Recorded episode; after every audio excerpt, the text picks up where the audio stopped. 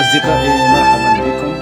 نلتقي مرة أخرى في بودكاست سلسلة قصص مع صديقكم صلاح مبروكي مرحبا أصدقائي في كل مكان في بودكاست سلسلة قصص.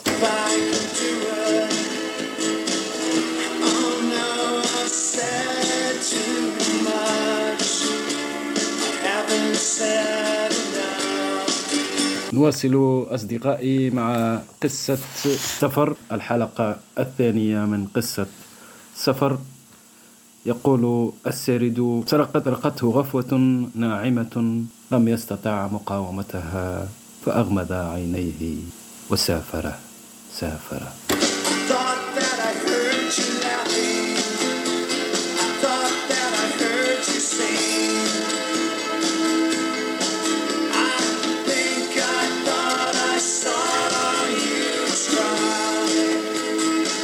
ابنه الصغير أحمد لم يتجاوز السنتين من عمره. هو كل حياة أبيه وأمه. يحبه فتحي كثيرا وطالما انتظر مجيئه بفارغ الصبر وهو ما يزال قابعا في رحم أمه مريم. كم من مرة لاعبه وكلمه وهو هناك في بطنها. اليوم لم ينتبه إليه وكأنه غير موجود.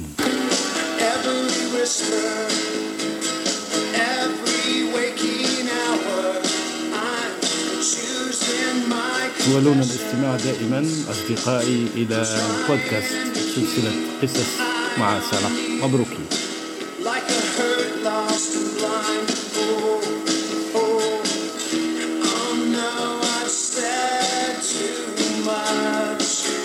أما مريم زوجته فهو يعشقها كما لم يحب زوج زوجته من نسيها اليوم ونسي أن يقبلها على ثغرها مثل ما يفعل كل يوم لحظة يعود من عمله مساء.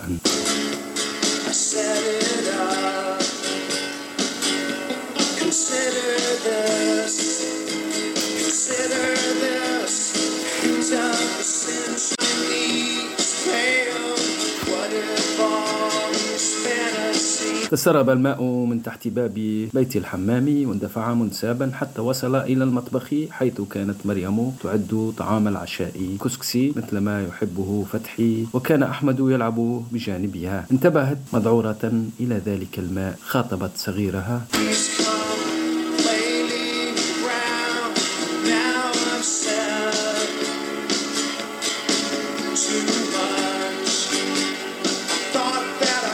كلمته وهي تقبله وتمسح أنفه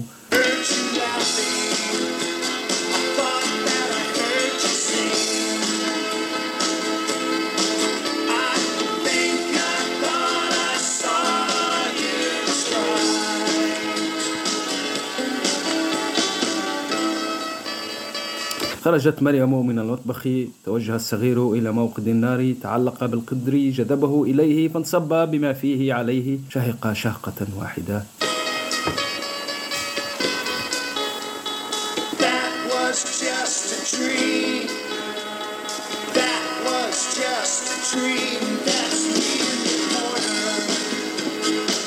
عثرت مريم على مصدر تسرب الماء عرفت أن زوجها عاد من عمله. وربما يكون بسدد الاستحمال. ذلك أنها سمعت صوت الماء خاطبت زوجها وهي تقف بجانب الباب المفتوح قليلا. صمت وصمت وصمت. حبيبي هل سمعتني؟ صمت وصمت. وحتى الصمت انخرس.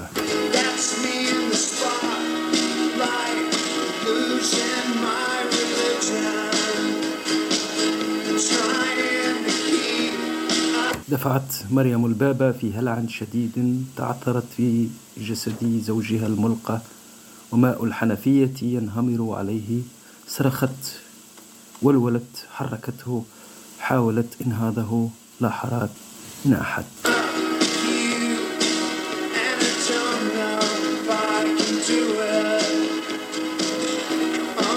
فات الأوان وقد عادت روحه إلى سمائها.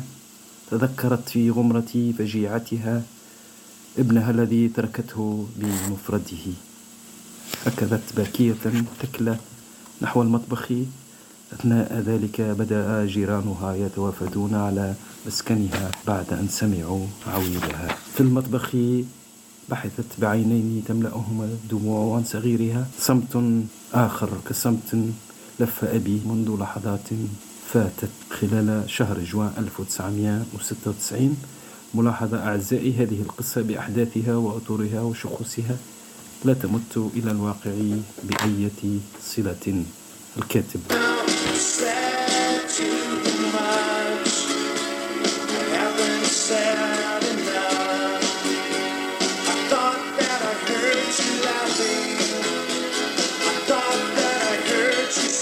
تولون الاستماع أصدقائي صديقاتي إلى بودكاست سلسلة قصص مع صالح مبروكي. نأتي إلى نهاية هذه الحلقة وإلى نهاية هذه القصة.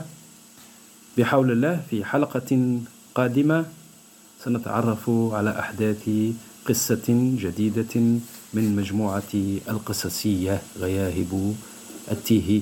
من هنا إلى ذلك الوقت أصدقائي أعزائي أرجو لكم أوقات سعيدة. إلى اللقاء.